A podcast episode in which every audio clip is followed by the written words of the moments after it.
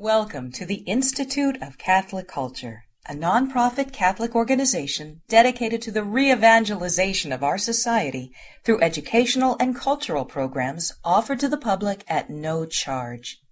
This and other presentations, hundreds of hours of audio, are available for free on our website, www.instituteofcatholicculture.org. There you can listen to or download educational programs related to all aspects of our divine faith, and you can review our schedule of upcoming events. We hope you can join us in person. The handout reference during this presentation is available for download on the audio section of our website. Our speaker this evening received a PhD in philosophy from the Catholic University of America in 1997. Dr. John Cuddeback writes and lectures on various topics, including virtue, culture, natural law, contemplation, and friendship. A third order lay Dominican, he currently teaches in the philosophy department at Christendom College. His book, True Friendship Where Virtue Becomes Happiness, was republished in 2010. Dr. Cuddeback also writes for his blog titled Bacon from Acorns, in which he publishes his own reflections on philosophy and the household. Dr. Cuddeback, an avid gardener and hunter, lives with his wife and six children in the Shenandoah Valley. He is a frequent speaker for the ICC and a much loved speaker for the ICC, as well as one of our Magdala Apostolate professors. Please join me in welcoming back Dr. John Cuddeback. Thank you, Danny. Appreciate it. Okay. Well, good evening, everybody. Good evening. Uh, great to be back. It's uh, been a few months. Yes. Uh, good to see so many familiar faces. So we, we, will, we will jump right in here. Pater meus agricola est. I'm going to say that one more time for those of you who are going back deep into, in, into, into your history to, to work on this. Pater meus agricola est. My father is a farmer. You might be wondering where that's from. Well, I perhaps don't have to tell you that Jesus said that. You, you don't particularly recognize it because it's not translated as farmer. But this is actually right at the beginning of the chapter, chapter 15 of the Gospel of St. John in the very beautiful Last Supper discourse.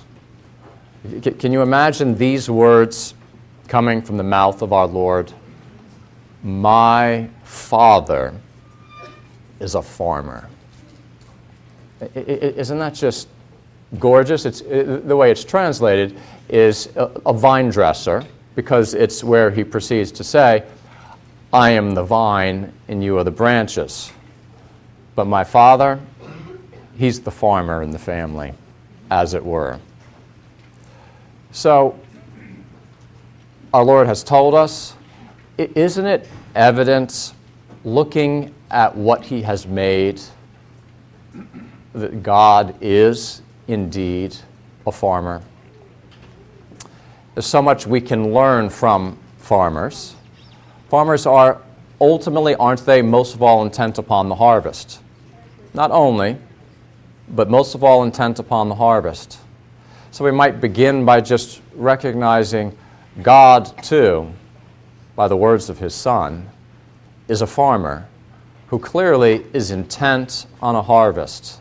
And what that harvest is is, is, is very clear. The harvest is your and my happiness, our perfection, our sanctity. There is really nothing else for him to harvest. Is there? What, what else would he be tending? So God himself is intent upon a very specific harvest, and there are specific ways that it needs to come about but just to stick with the harvest itself, our happiness, our sanctity. Another way that we might put it is a way that Blessed Columba Marmion did. I love his book. He was beatified, I believe, by Pope John Paul II, St. John Paul II. Columba Marmion. He was a famous Benedictine abbot. He has a great book called uh, Christ in His Mysteries.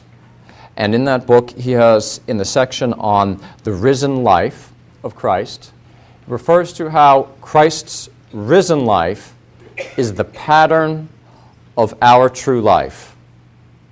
And he captures it with two Latin words he takes from St. Paul, Romans 6:10, vivit deo. Deo is a dative case there. He lives for God or to God. Vivit deo.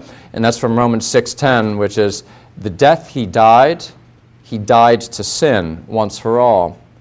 But the life he lives, he lives to God.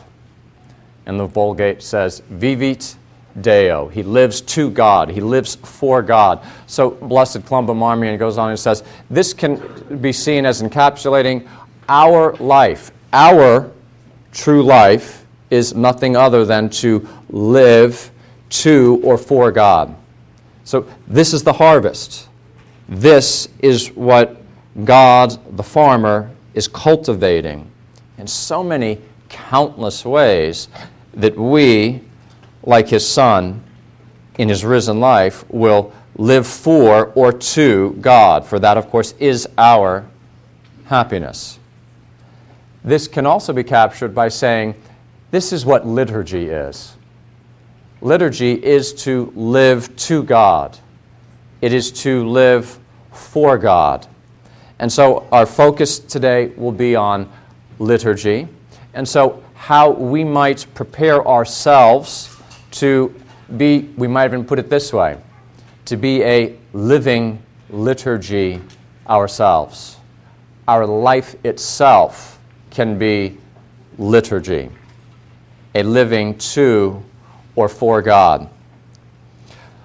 The focus of the lecture will be how we might better do that. But note, there's a very, very specific angle that we're going to take. That's a much more profound topic in itself than I would dare take up as a big picture. How might we more go about becoming a living liturgy? How might we learn fully to participate in the liturgy, to become a living liturgy? My focus is going to be very simple. How can a greater awareness of and participation in the cycles of nature help us to do that? Right? So that's our focus. How can a greater participation in, awareness of the cycles of nature help us move towards our goal, the harvest of God, as it were, that we might live liturgy well? So I have, I have three parts of the lecture and then some practical suggestions.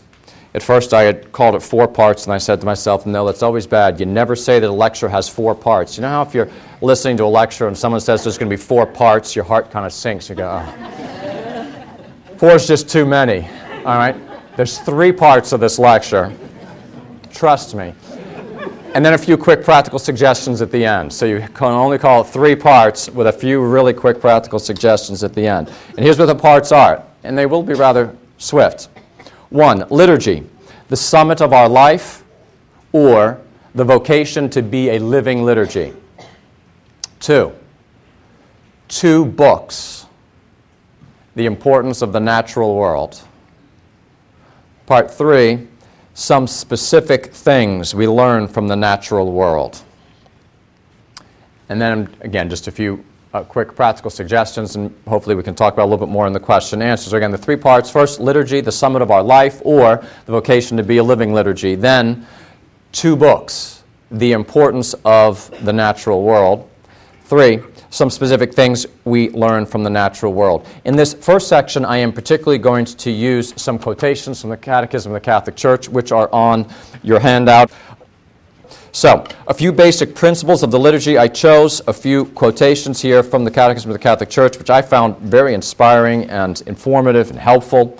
And so, just a few basic principles here, using the first several quotations, which I have numbered on your handout. And the first is just kind of a basic quotation about what is the liturgy.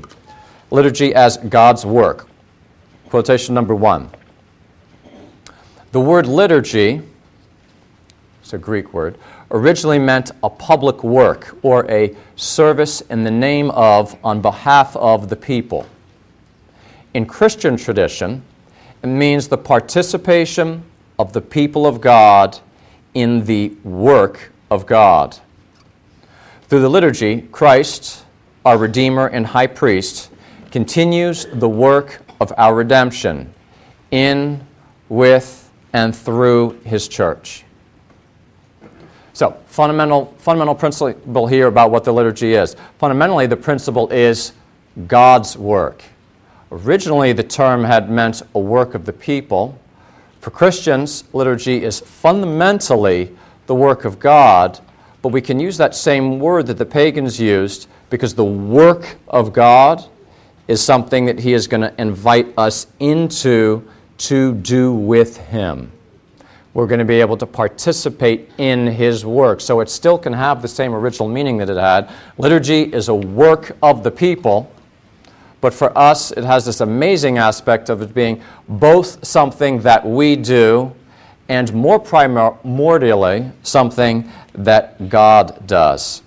Our second principle here about the liturgy is that it is the center of the life of the church. It really is just a fundamental notion for us Christians. And so we turn to our second quotation. The liturgy then is rightly seen as an exercise of the priestly office of Jesus Christ. It involves the presentation of man's sanctification under the guise of signs perceptible by the senses, and its accomplishment in ways appropriate to each of these signs. In its full public worship is performed by the mystical body of Jesus Christ, that is, by the head and his members. From this, pardon me, it follows that every liturgical celebration because it is an action of Christ the priest and of his body, which is the church, is a sacred action surpassing all others. No other action of the church can equal its efficacy by the same title and to the same degree. It's a very strong statement. I think it's likewise fair to say no, other action that would happen in this created world has the dignity of the actions being referred to as liturgy. Here is literally the beating heart of Christianity, this reality being called liturgy. Our third quotation goes on to give us a third beautiful principle in this kind of whirlwind tour introduction or and reminder about liturgy is that it is a foretaste of our heavenly life. I particularly love this.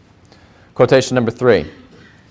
In the earthly liturgy, we share in a foretaste of that heavenly liturgy, which is celebrated in the holy city of Jerusalem, towards which we journey as pilgrims, where Christ is sitting at the right hand of God, minister of the sanctuary and of the true tabernacle.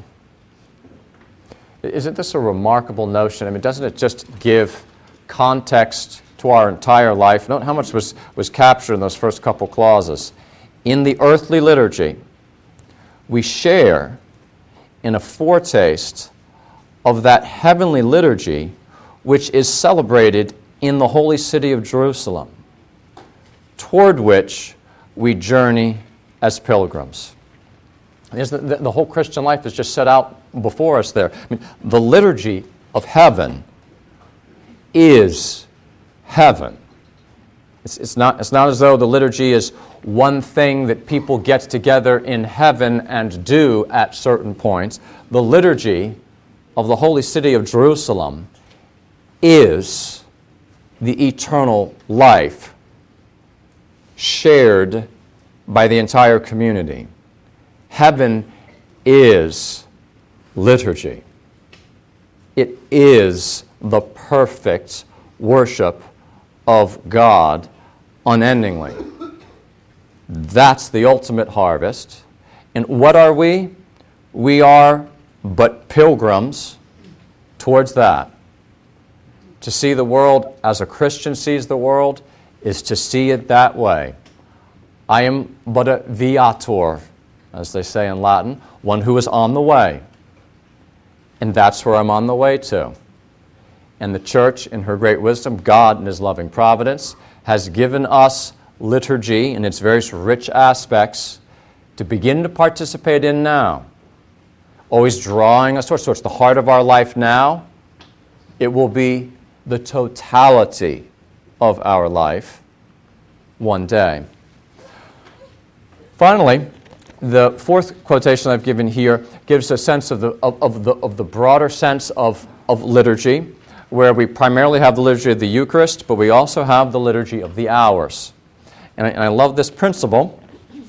Quotation four The mystery of Christ, which we celebrate in the Eucharist, permeates and transfigures the time of each day through the celebration of the liturgy of the hours, the divine office.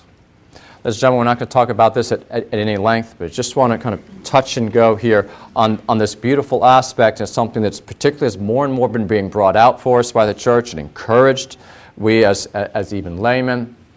Of course, the liturgy of hours is the official priest that all consecrated commit themselves to, but we can more and more be able to participate in ourselves and just to understand this, this notion of the liturgy of the hours. Isn't this a beautiful notion that the Eucharist is the height of liturgy, but the mystery of Christ, which we celebrate in the Eucharist, then permeates and transfigures the time of each day through the celebration of the liturgy of the hours, the divine office. Just a quick, quick thought here on the religious life. I'm going to circle back to it towards the end. Most of us are not called to the religious life nonetheless religious, are always a key reminder to us of who we are. To think for a moment about their day and how they are able to participate in an even fuller and richer way that reminds us of our common destiny of permanent liturgy in the next life. Picture the day of a religious, where the liturgy of the Eucharist permeates all the rest of the day in a liturgical way through the beautiful liturgy of the hours. That's something that, again, we can, depending on our state in life, depending on various necessities, more and more try to cultivate ourselves. That's the end of part one on the liturgy, the summit of our life. part two, the two books, the importance of the natural world. Here again, I'm going to use several quotations I have here. And first of all, I'm going to start with quotation number five from the Book of Wisdom. But all men are vain, in whom there is not the knowledge of God, and who by these good things that are seen could not understand Him that is, neither by attending to the works have acknowledged who was the workman. This is a beautiful point that St. Paul brings out, too. It refers to our ability to be able to come to know our God through the natural world. Very strong language. All men are vain in whom there's not the knowledge of God. And that's even apart from divine revelation. If we have not been able to see, our focus is not going to be on the natural world as a way for people who don't have faith to be able to come to see God, though that's a very interesting thing to pursue. My focus is going to be on how even us of faith, likewise, should be using it. But we should just at least be aware this aspect of God intends that all of his creatures be able to come to know him. First of all, his existence, but not just his existence, many things about him. Not, of course, as much as we can come to know through faith and divine revelation, but many things about him through the natural world. And now we come to this beautiful notion of the two books for which I'm going to use some quotations from fathers of the church here in the next several quotations. So just let this flow over you, and I think you're really going to appreciate this notion of the two books. I'm a quotation number six. It is the divine page that you must listen to. It is the book of the universe that you must observe. The pages of Scripture can only be read by those who know how to read and write, while everyone, even the illiterate, can read the book of the universe. St. Augustine. Our next is from St. Augustine, too. Some people, in order to discover God, read a book. But there is a great book, the very appearance of created things. Look above and below. Note, read. God, whom you want to discover, did not make the letters with ink. He put in front of your eyes the very things that He made. Can you ask for a louder voice than that?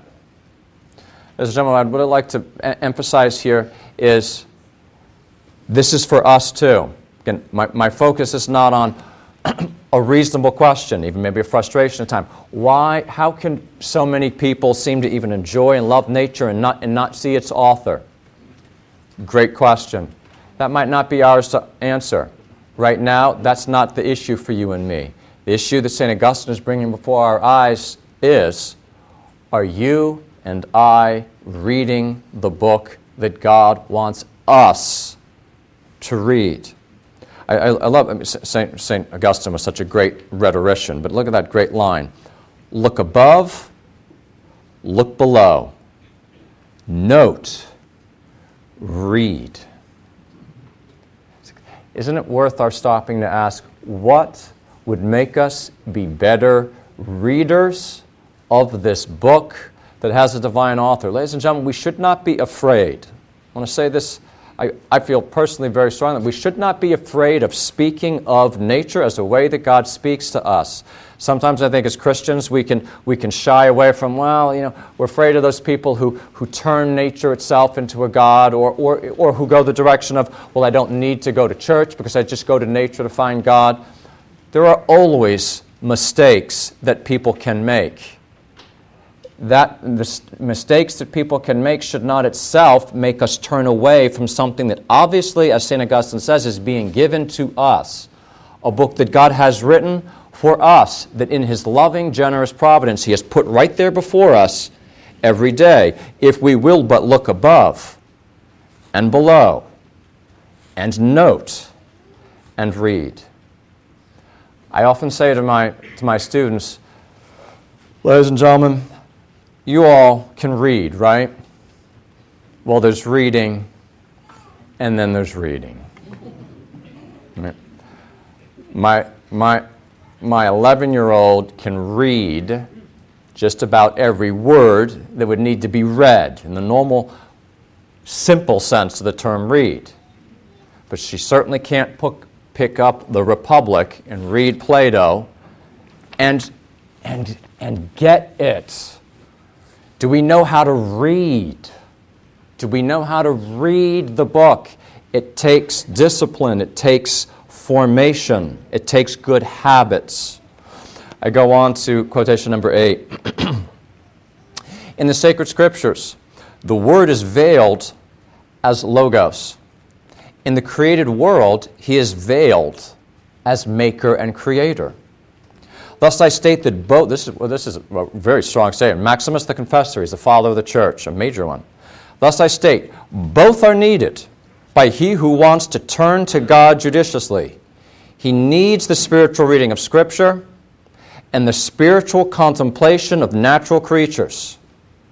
And so the natural law and the written law have the same dignity and teach the same things in a way that one of them has nothing more, nothing less than the other. I'm just reading you what St. Maximus said. You just, take, take, take that for what it is. Basically, saying there's two books. God wrote two books for you, and you need to read them both. And you need to understand each through understanding the other one. If you don't understand the other one, you won't understand the other one. Going both ways. So is thinking St. Maximus. St. Basil, another father of the church. But in our faith concerning God, the thought that God exists goes before. In this we gather from his works. We recognize by observation his wisdom and power and goodness and all his invisible attributes from the creation of the world. One more father of the church, Tertullian, top of the backside. We state that first we know God through nature, and after we recognize him in the doctrines. Knowledge through nature comes from his works. knowledge through doctrines, from preaching.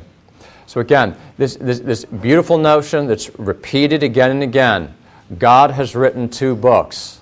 Have we tended to forget one? Have we shied away from it? Have we not realized that, and this is another thing I'd really like to try to emphasize reading Scripture is hard, it takes much practice, it takes much discipline. Reading the book of nature takes practice and discipline too. Perhaps not as much. And as, as the fathers indicated, it's something that should have even a broader appeal. That doesn't mean that it's easy. So, what are we doing to cultivate our ability to read? The final quotation that I'd like to give you here, and th- th- this one I, I really love, this is from St. Thomas Aquinas. And let me read it to you, and I'll give you the context. You're going to love this. And so, in the things that it makes, the human intellect, which derives the light of intelligence from the divine intellect, must be informed by the examination of the things that come about through nature, so that it, the human intellect, may operate in the same way. Here's the quick context for this remarkable quotation. St. Thomas says this The divine intellect has made the human intellect. The human intellect is, as it were, a student of the divine intellect, a disciple of the divine intellect, an apprentice of the divine intellect. And so he sets it up like this If there is a great master who wants to teach a student how to do something, what does he have that student do? He has that student examine his master works so that the student can learn how to do the same thing that the master did. Picture the silversmith. What's one of the main ways that the apprentice silversmith is going to come to be able to be a master? He has to very carefully watch the work. Probably, first of all, the works, the artifacts that the master has brought out and look, brought about, and look and say, how? Ask himself, how can I do that? What do I need to learn from this? This is the analogy that St. Thomas has given. He's saying, we are apprentices of the divine master. The divine, this is how the divine master works. He has made a masterwork for you, and he's saying, if you want, this is the point, if you want to think like I do, look at what I have done. St. Thomas says, we are apprentices here in how to think.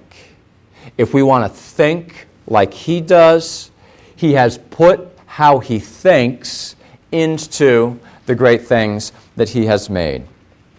Thus, the second part of the lecture, ladies and gentlemen, the two books. You see how St. Thomas has, has given us that really neat angle of this particular book is, as it were, the book of the masterpiece of the master workman, of whom we are the apprentice. My third part some specific things we learn from the natural world. Some specific things we learn from the natural world. When I start teaching a particularly a difficult class I teach to philosophy majors called Recent Philosophy, where we look at some very, very difficult thinkers of the last 150 years, where it's not all bad, but there are serious, serious problems.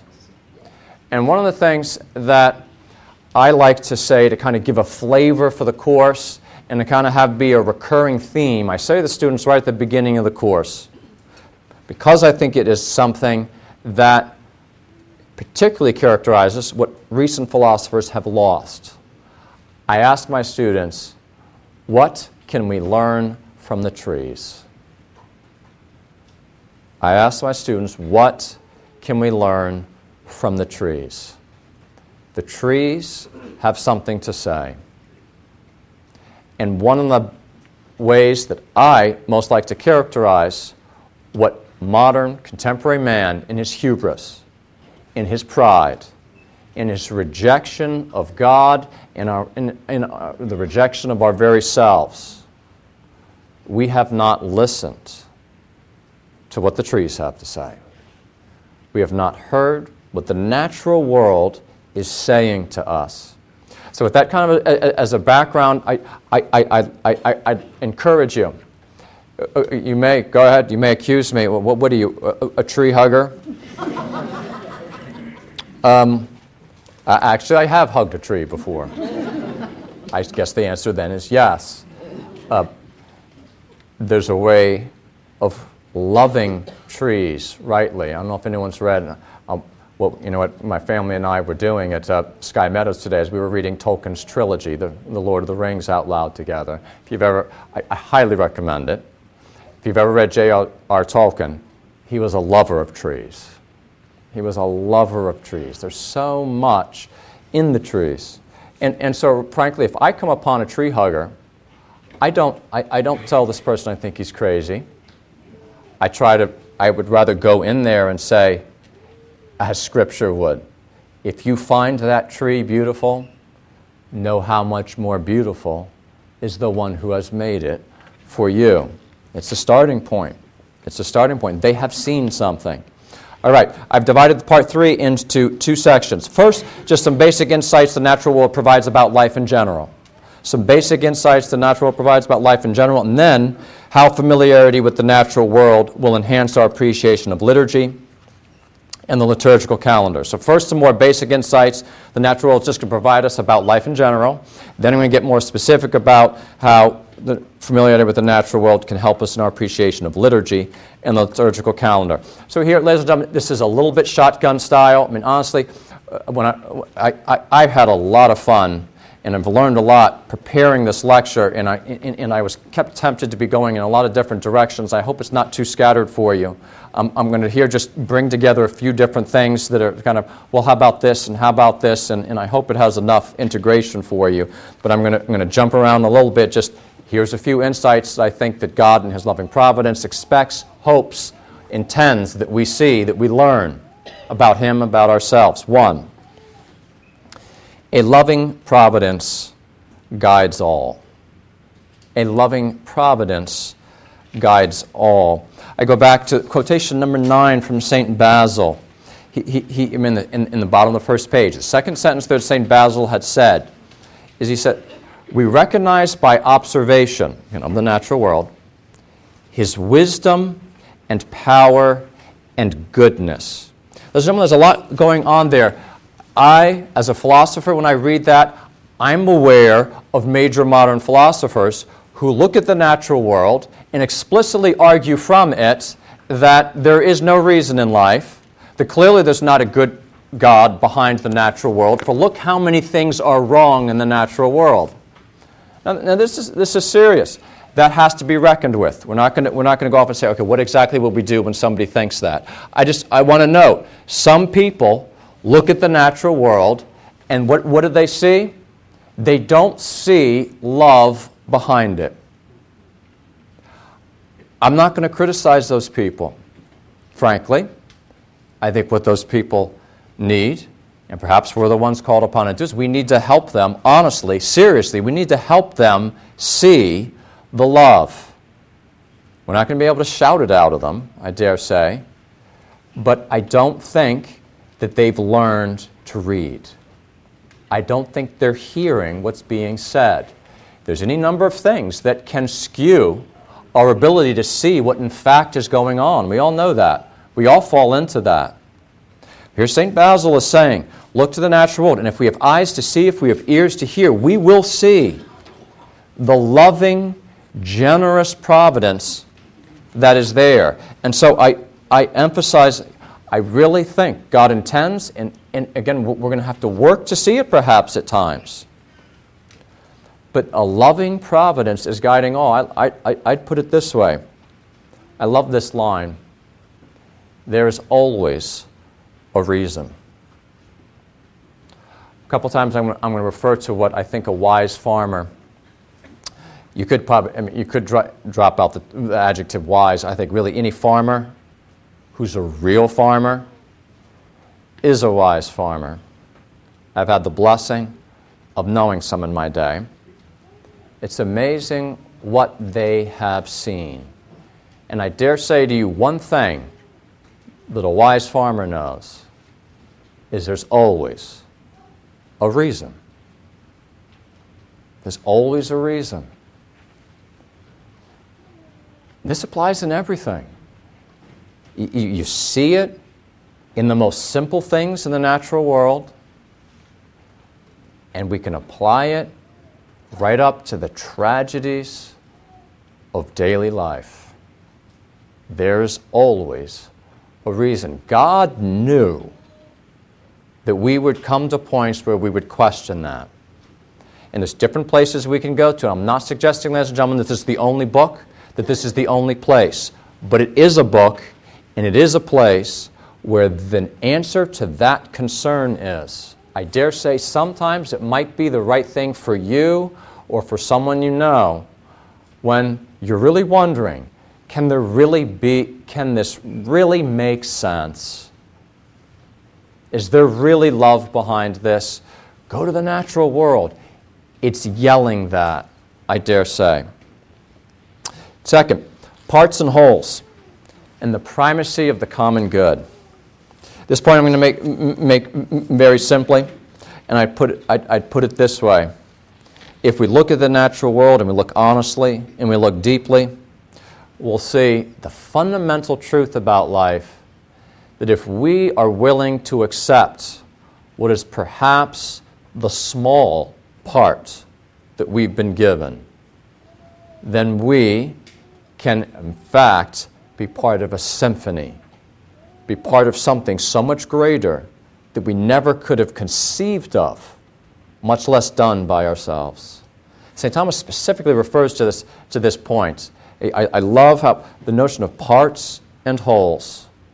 It's always about parts and wholes. So, so often we think that we are the whole.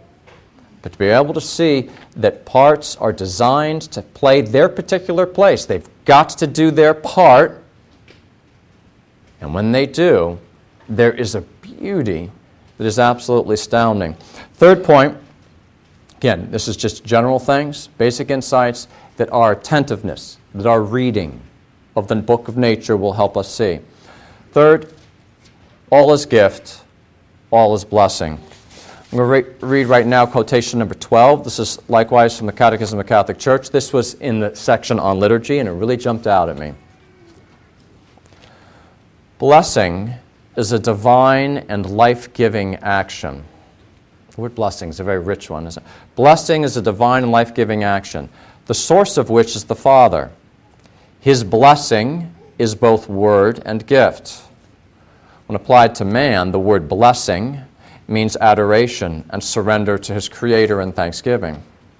From the beginning until the end of time, the whole of God's work is a blessing.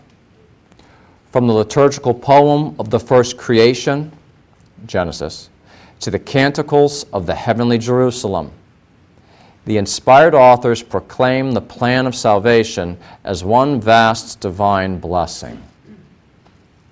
Now, that, that quotation there, which was to help us to give us a sense of liturgy, of living liturgy, just really jumped out at me as that is something Sure, we can see by certain supernatural means. We can also see it naturally that everything is a blessing.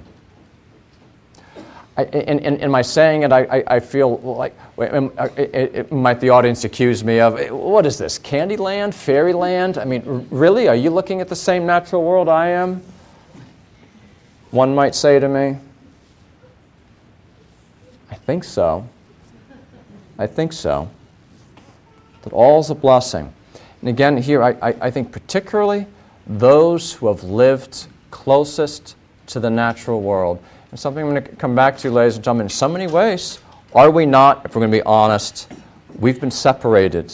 So many customs and as- aspects of our culture is pulling us away from it. So many of us feel a kind of nostalgia, and then, then sometimes we feel like, oh, that's just nostalgia.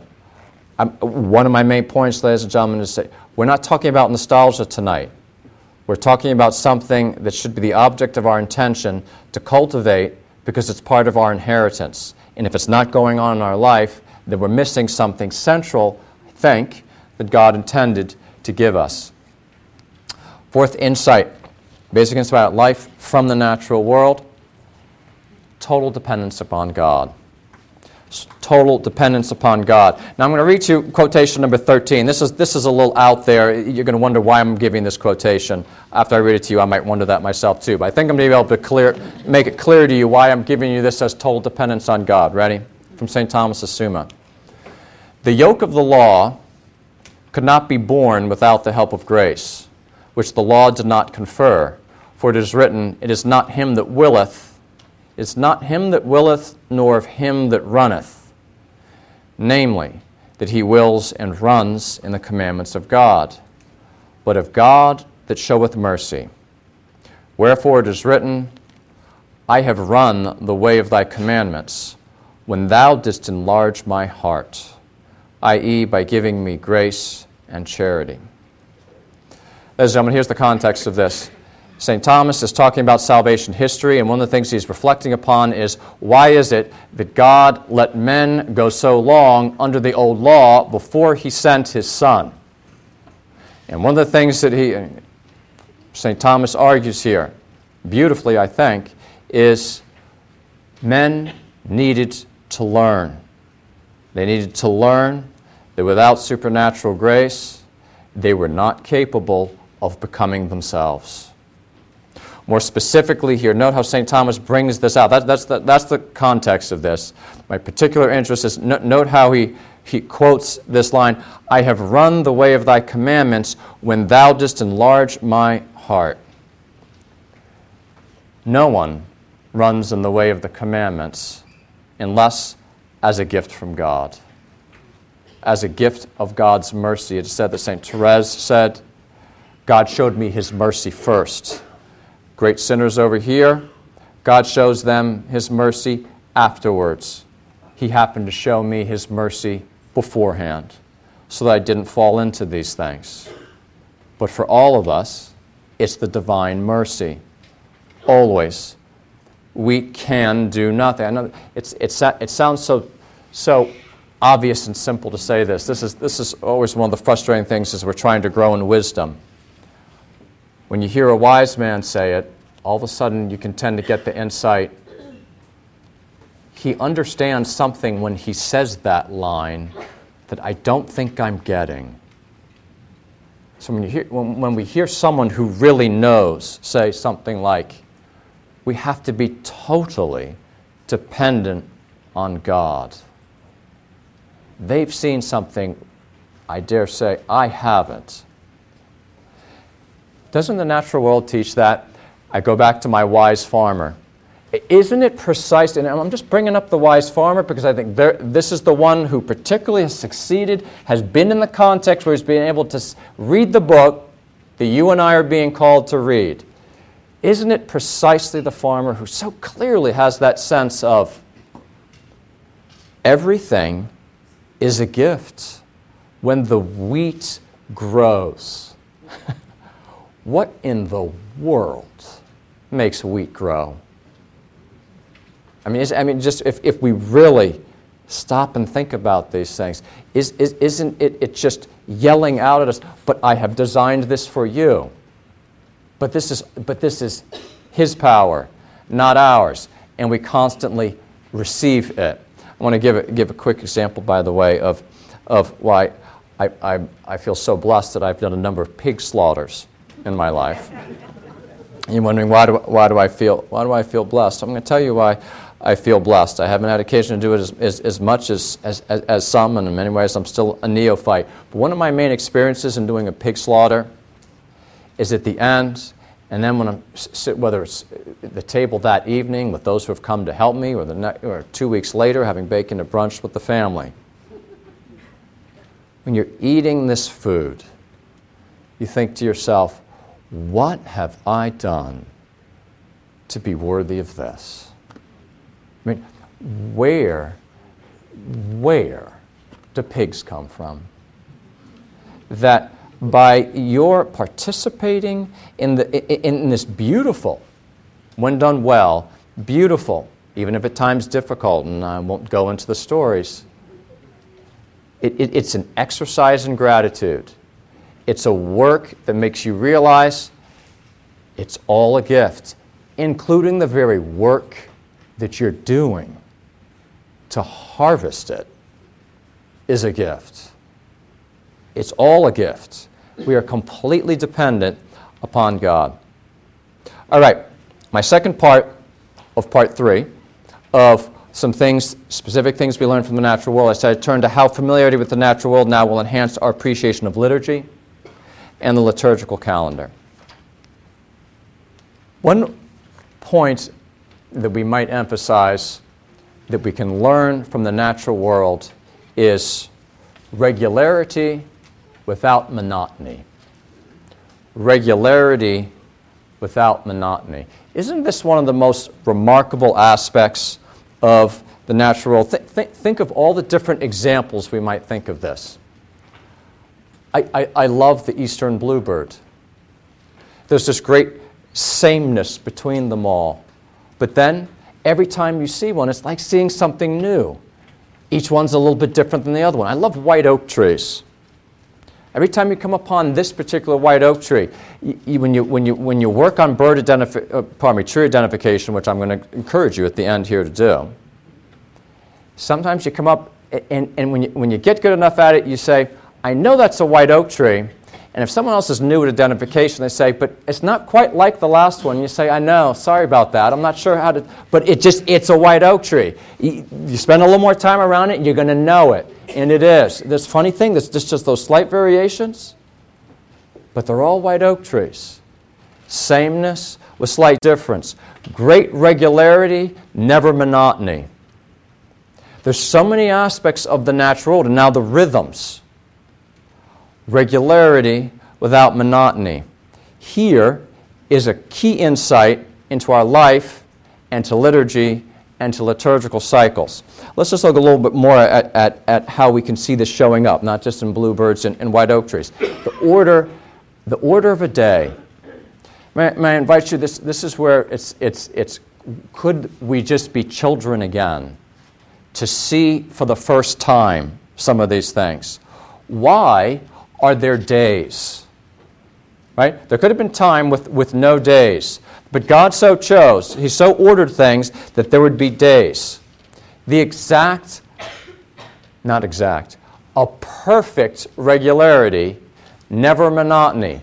Sunrise, high noon, sunset, nighttime, stars, sunrise, high noon, Consider the incredible regularity, never monotony of the day. Look at the ways we can match it up with our human life. A time of kind of peace in the morning, preparation, time for work, hard work, and a time for rest at the end. Now, life itself can be fit to this amazing cycle of the day. We'll come back to that in a moment. How about the year? Why are there years? Well, of course, we can point to how it's been designed astronomically, right? Consider that there are years that have this perfect regularity to them of seasons. This season, this season, this season, and then we start again. What is going on? There's so much that we could look at there of the pattern somehow, clearly, God is trying to teach us something. What I'd like to suggest here is that God is inviting us to see that the pattern of our own life should be like the pattern of the natural world, seen in the day, seen in the seasons. Let's take a look at the liturgical calendar here, ever so briefly. The liturgical calendar fundamentally has seasons, right? The exact same notion of how that God has written necessarily into the passage of time in our world. Regular rhythm, never monotony. Regular rhythm, never monotony. Three basic kinds of spaces of time in the, in the liturgical calendar. Just a very brief look at this. We have the purple time, we have the green time, and we have the white time. Right? Maybe some of you do this in Montessori with some, some little children. It's a very beautiful way to do it with them. Purple time, deep cultivation, preparation. Right? Think, how do you match that up to seasons? A couple different ways. Winter, early spring, purple time.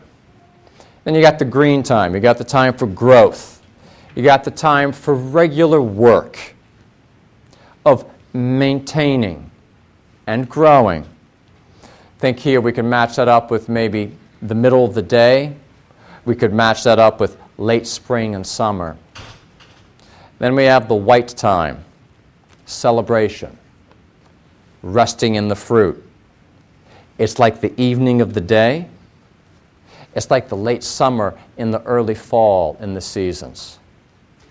Look how the church, in her generosity, which is ultimately God's generosity, has the liturgical flow be one of perfect regularity, never with monotony, matching up to the rhythms of our very nature as fitting in with the natural world around us.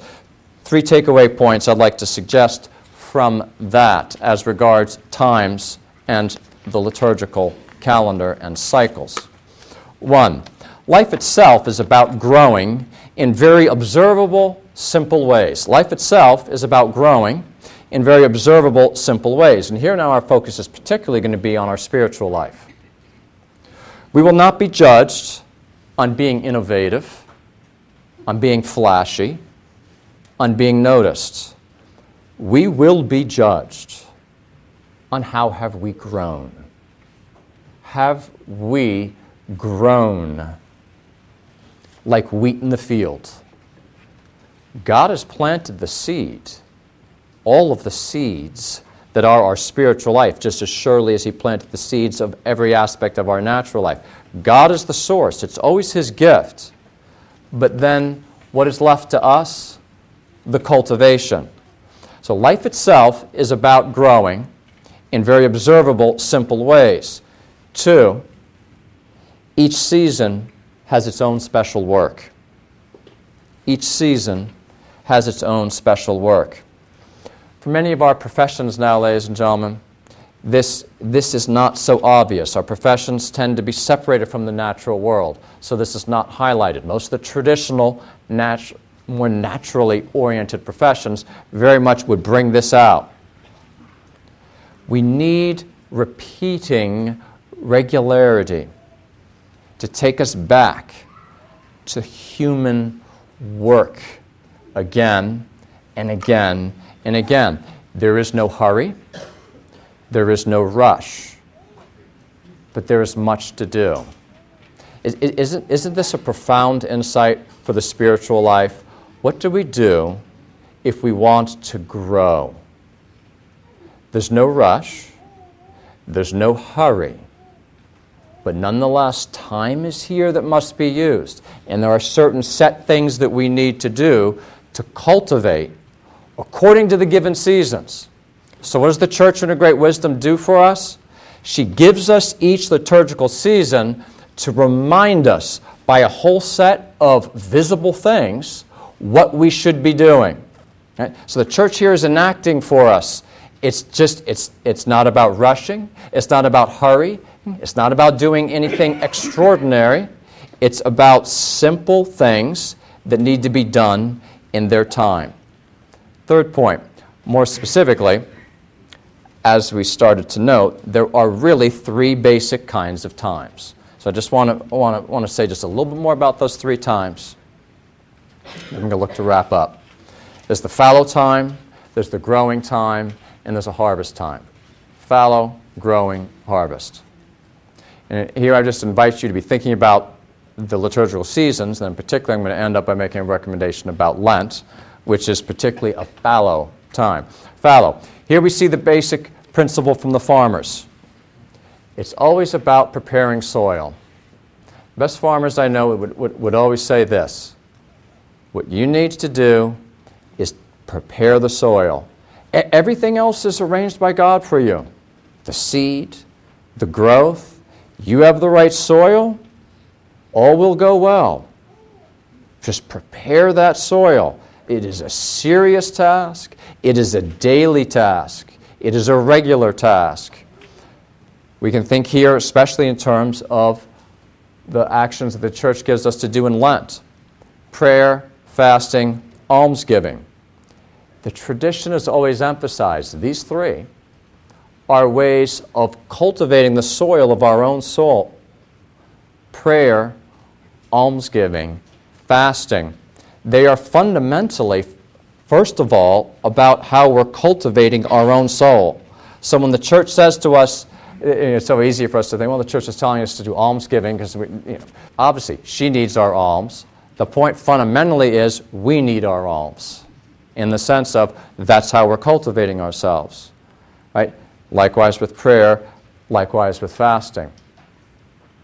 Fallow times are times of silence, ladies and gentlemen. It's a time for quiet and deeper preparation. This is something that is going to go on each day, and it's going to go on throughout our life no matter what the season. But the beautiful thing about these seasons, we're given whole seasons where we specifically emphasize this. It, Lent is especially a time for silence and deep cultivation, especially through those three kinds of actions. Just as the farmer in his field would be preparing deeply for what's to come not yet even having the growing plant. Then you have the growing season. Here we can focus on the more obvious external works of building up the kingdom and of our spiritual life. We have external good works of all kinds. Have the various works of our vocation, in our homes, our parishes, and in our businesses. This is obviously a different kind of thing than that deep inner preparation. And there's times for focus upon that. I leave the growing at that. Harvest times. We can focus here on learning how to celebrate well. What a great topic in itself, ladies and gentlemen. What does it take to prepare oneself to actually be able to celebrate, to be able to enter in, as it were, to the joy of the Lord? We're, by the way, in the great rhythm of things, we're given this, we're given one day a week. Sunday, every week, a day to teach us how to rest. But rest in the sense of celebrate. But then there's, there's whole seasons, such as the Christmas season, especially, and the Easter season, where, it is to, where we cultivate a deep cultivation of how to actually rest in the harvest of the works that have been done by God and the works that have been done by us. Again, all three of these kind of actions, ladies and gentlemen, will go on various ways every day, every season, but then we have certain seasons where we particularly are focusing on them because they're so important that we grow in excellence in them. Before I give my quick final practical uh, suggestions to end up, I would just like to refer to the notion of first fruits, ladies and gentlemen, with the quotations in number 14. This is just a, a little bit of a quick add in here because I couldn't pass it up. It would seem to me such a beautiful notion of something that if anyone who has grown things in the garden, anyone grow blueberries out there, to me the most obvious example of first fruits in the natural world are growing blueberries. In my family, when you go out, my father is now passed on. I'm still tending the blueberry plants that he planted for us. You go out there, and the, the first blueberries are always the biggest. They're always the juiciest. They're always the sweetest. And the funny thing is, there's something deep within kind of all the children. There's this sense of who will get to eat those? If anyone goes out to the garden and plucks one of those, one of those, one of those first big ones, there'll be kind of the sense of, who are you to eat that? I mean, of course, well, is, is it any more for me? Well, beautifully, this is captured in the great tradition, going back to the Hebrews, of you take the first fruits, because they are better. Right? You have to be a gardener to see that.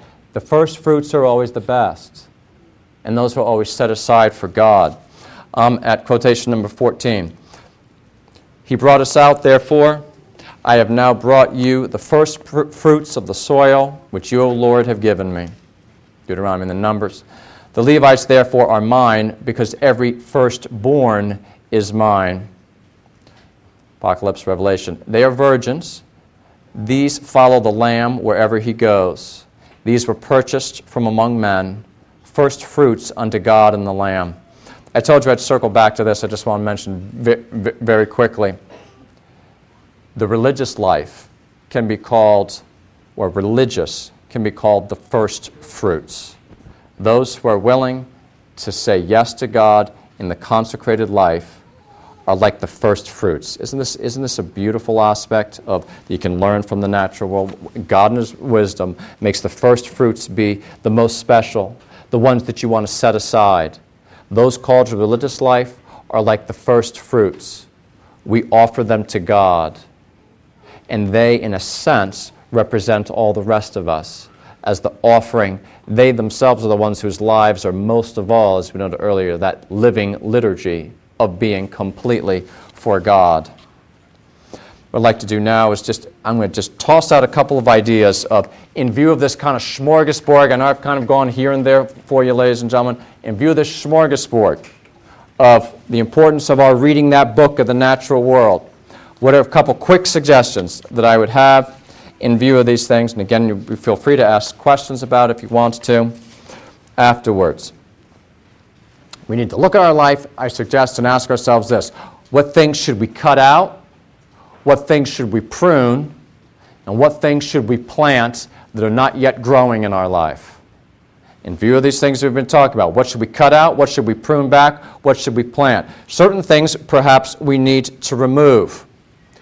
I've given a separate lecture for the ICC, ladies and gentlemen, on technology and certain challenges of technology. Technology is a tool. Technology can be used well. At the same time, I suggest there are certain technologies that we need to be especially aware of for the negative influences they can have on us. Why am I mentioning that right now, ladies and gentlemen? Because I'm convinced of this. That our uses of modern technologies are one of the main reasons that we have been separated from the book of nature. What do I, this is a problem. Uh, we can't just shed them, but what are we going to do? The first step is always to understand the problem. When you go for a walk outside, if you have something that's going to be buzzing and ringing and so forth, are we really having contact with the natural world? I, I give you this challenge, ladies and gentlemen. Our ancestors walked they moved through this beautiful world and they were present to it. They smelt it, they felt it, they lived in it, they participated in it in a way that our various technologies are taking away from us. And nobody can do anything about that for you but you. So, all I'm suggesting right here is things as simple as this you make your own decisions. Is it that you're going to set aside your technology when you go for a walk? and realize no one needs to get in touch with you in this next stretch of time. I'm actually going to enter in, I'm going to, ex- I'm going to experience this. Here's another quickie as regards technology. The positive thing I'm going to suggest that you do here in a second is, is have your own garden. Everybody, most everybody has your own little lawn, is your own little corner of the world. I make a big deal of this. If we've been separated from be entering into God's providence for us in the natural world in these other areas of our life, and we're not living close to the land as so many of our ancestors did, what can we do? Can we have our own little plot? Be a way that we do that. I suggest that there's ways that we should do that versus not do it. Are we using chemicals that are just not allowing us to actually experience the natural rhythms? Are we using tools that are loud and unnecessarily taking us away from it? What can we do? How can we set that up to be able to do it in a more positive way? So I'm, there's a couple negative aspects there of what are we going to set aside. And so just a quick list of what we might want to do. Walking. Going for those walks outside and really entering in. Appreciating through study. Remember what St. Augustine said? Notice. Study. Take up bird watching. I am 100% serious here, ladies and gentlemen. I'm convinced, especially for young people, take up bird watching, take up tree identification. You fall in love. And you're falling in love with the very things that God wants to speak to us through. Take, observe the night sky, learn about the night sky. May I make a recommendation? Don't use the app that when you hold it up, it tells you what everything is. I'm not making a joke. I'm completely serious. Learn the various bodies in the sky it will transform how we live at night. Working the land in some way. Every one of us, in some way, can enter into growing seeds. It's always about seeds.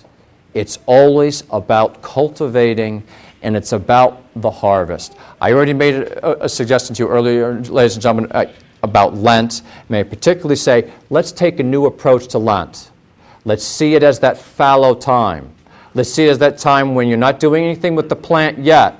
We're cultivating the soil. Let's think of this Lent as when the farmer is cultivating the soil so that things will grow well. This is the preparation for then growth will be dramatic and the fruits will be dramatic. I conclude, ladies and gentlemen, there is indeed a reason for the many labors that God calls upon us to do in our life. Ultimately, our labors are about the harvest. God always has his eyes on the harvest. I want to just read you this quotation from St. Gregory. It's quotation number 15. The man throws the seed when he conceives in the heart a good intention. The seed sprouts and grows, but he's not aware of that because until it's time to harvest, the good deeds continue to grow. The earth bears fruit by itself because through prevenient grace, the human mind naturally goes towards the fruit of good deeds. The earth does it in stages grass, ear, wheat. To produce grass means to have the weakness of the beginning of good. The grass does the ear when virtue progresses into good. Wheat fills the ear when virtue reaches the strength and the perfection of the good deed. Here's my favorite line When the fruit is ripe, comes the sickle, because it's time to harvest. In fact, God Almighty, when the fruit is ripe, sends the sickle and reaps the harvest, because when He has led each of us to the perfection of the work, He truncates our temporal life to take His grain in the granaries of heaven. It's a new view of death, isn't it, ladies and gentlemen? That was very consoling to me. What is death when we look at it as Christians but the harvest? It has been about nothing but growth. My father is a farmer. He is about a particular harvest. That harvest, which one day, the fruit of which will be that we are a living liturgy in heaven where there is a perfect regularity, never monotony. It's not about growth anymore, it's the perfect regularity of celebration. Thanks a lot for your attention.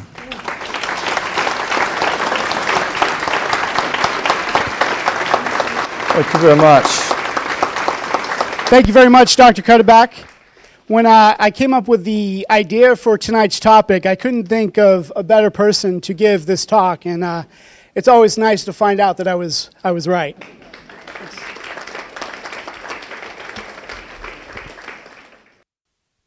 Who has a question?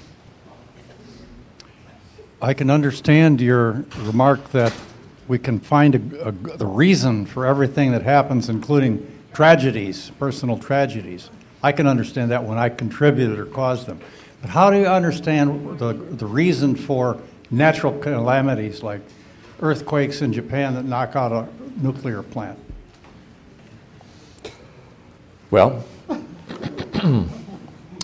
um, the, the question is a good one, a, a great one. I, I think that it's the issue is not so much finding the reason as knowing that there is one. And, and so when I say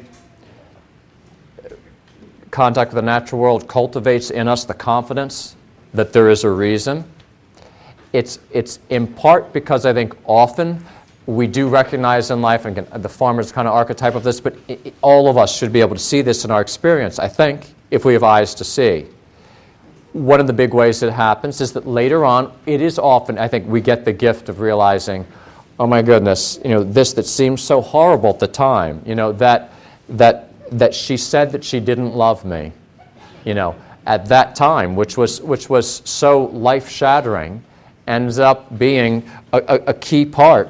I mean, I've, I've had wise people say to me a couple times in my life, you won't see the reason for this now. You, per, you will It might be one day, it might be a month, it might be a year, it might not be until the final judgment. And so I, I, don't, I don't take it upon myself to be able to explain why, in God's providence, certain particularly horrible things happen. Um, I, I don't know. But I nonetheless have, have confidence that there is a reason. And I think that's something that God is constantly teaching us. And it's, this is, this is, I mean, so it's, it's a great question because it's, it's at the center of, of faith. Are, are we able, are we willing to trust? And I'm, I'm going to say this to you. Sometimes I say this to myself. It seems that there are, maybe I'm being unfair, but I, I do this to encourage myself. It seems sometimes there's so few people they're willing to give God the benefit of the doubt. I, am going to try to say, you know, Lord, I, am gonna, I'm gonna trust you, even when it's really hard to do so, because it, you have earned that. And I think, and I think there's many, many ways he shows that, and one of them is in the natural world. But I, I, I, don't think we should hold ourselves as though we should be able to say what the reason is. Sometimes, at least. We have one coming in from online. Carrie from Roanoke asks, well, she starts by saying, My family likes to garden and looks forward to it each spring. However, the experience is ruined by all the noise outside leaf blowers, lawnmowers, etc. Do you have any advice how we can cope with that? Earplugs can cover a multitude of evils. Um, um, h- h- how to cope with that, Ho- hopefully with a smile, and realize there's a reason for everything, even when you don't see what that re- reason is. And, and we, we have to suffer we have to suffer, try our best to suffer these things gladly, or I was going to say suffer fools gladly. But it, just as often, we're the fool as somebody else is. Um, we, seek, seeking silence is, uh, is an effort. And sometimes it's hard, hard to find it. But um, it's, it, it, it's there to be found, and I think that hopefully that the, the, the great fruits of that time that you spend outside, even if it's not what it could have been, will still be worthwhile. Dr. Cuddeback, speaking of cultivating the soil and thinking also of the parable of the soil, the different soils. Yeah. Can you give us some practical insight for us technology attached persons? How do you do that? And what is that, both in terms of a, as a farmer and as just a, a spiritual matter? Okay, now I, I can feel a really good question in there, but I'm not exactly sure what it was. When you say, how can you do that? Was it cult, how to cultivate the soil or how to associate that parable to our spiritual life? Both. Oh. good. Any other little thing? Um, all right. that is good. All right, two quick thoughts. How, how, how to cultivate soil. Um, on your knees, humbly. One of, the great, one of the great things, honestly, about soil, no matter what kind of soil you have, you begin where you are. I, I, I, one thing I had wanted to include, I, I, I got to say this isn't it, isn't it just, I mean, the, the divine sense of humor that what comes out of the back end of animals is the best nourishment? I mean, I mean, really, when you talk about, there's a, if, that doesn't show us that there's a reason for everything, honestly. So, so I, I love, I mean, the, the, the beautiful ways that you can cultivate soil by you just, you, if you can find manure. If you can't find manure, anything green and brown. Remember the green and brown principle. Grass clippings, leaves, green, that's nitrogen. Brown, that's carbon. Wood chips, uh, dry leaves that are brown. You put them together basically in two to one. Two to one, the brown to the green. Two brown, one green. You put that together, you have compost. It takes a little time. It always takes patience. It's always about patience. God is obviously trying to tell us something. And I think sometimes we, we, are always in a rush and with our technologies. Well, if I buy this machine, I'll be able to do this more quickly. What's the rush? Always. Uh, sometimes it's about doing the work and, and getting our fingers in the soil or, or cultivating that, that soil with, with a tool. So I would say you, you always begin where, where you are with the soil and, and, and add things that God Himself has provided that's going to increase it. And, and, so, and so, likewise, wherever we are in the spiritual life, God is providing things for us that will take us from where we are to the next step. There are different, so- just as there are different soil types, there's also dif- different soul types out there. And so we need to look at that parable and ask ourselves do we have the hard soil? What do we have to do to loosen that soil up? And there's so many great analogies, but honestly, think, think about that. What is, or does our soil have too many weeds in it?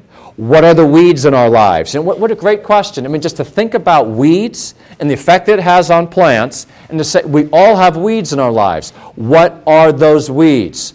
What do you do about weeds? You can clip off the top, you can pull them out by the root. Which one are we doing?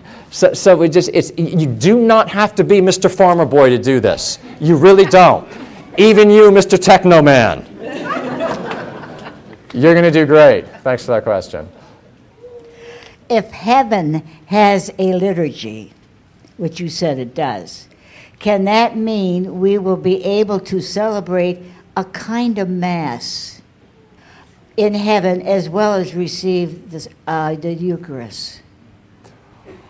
Well, um, um, a theologian will give you a fuller answer to that question. I'm just going to uh, say this quickly.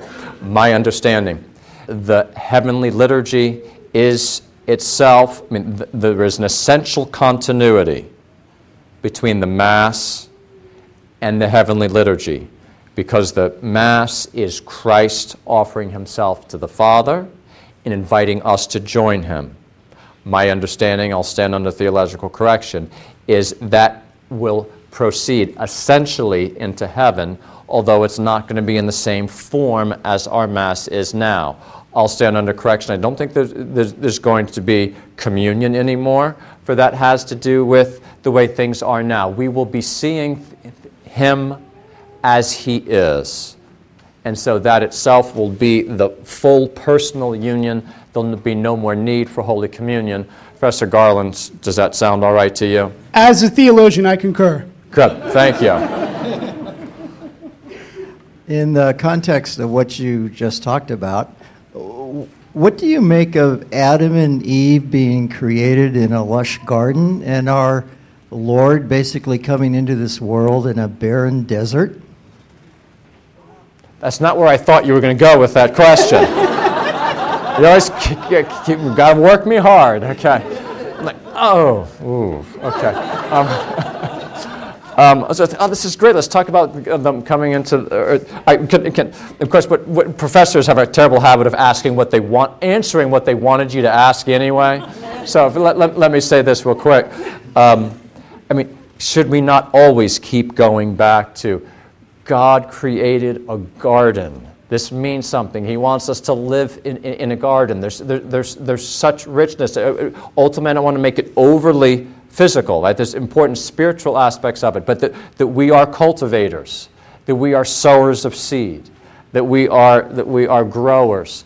So, um, so, how it, key, and Pope John Paul II is so strong on this, to see our human identity is, is in so many ways represented again by various images of us in a garden. Okay, now, so Adam and Eve being created there. Now, of course, then, I mean, there's so many things of garden, and again, Professor Garland could speak more about that. And then you have the Garden of, of, of Gethsemane, right, where then he's, he's saving us in a garden just as we were lost in a garden. But, coming, but, but being born in, in something. I don't think he actually was. You said born. I don't, I don't think Bethlehem's a desert. Honestly, I mean, the Holy Land is actually. I mean, there's some desert areas there, but the Holy Land is actually, you know, fertile. And so I, I don't think it's quite now, I mean, he was born in winter time. Why? And of course, it's, it's, always good to ask questions like that. And, and, and of course, he's born where then the sun is going to be growing, right? John the Baptist is born in the summer when the sun is then going to be getting smaller, right? These things are all relevant. The fathers point to these type of things. These are the type of things we need to be aware of. We need to be aware of the different solstices and the meaning of that. So you've asked a great question. I probably could have, should have said more, but I, I can't. Thank you, Dr. Oh, Thank you very much.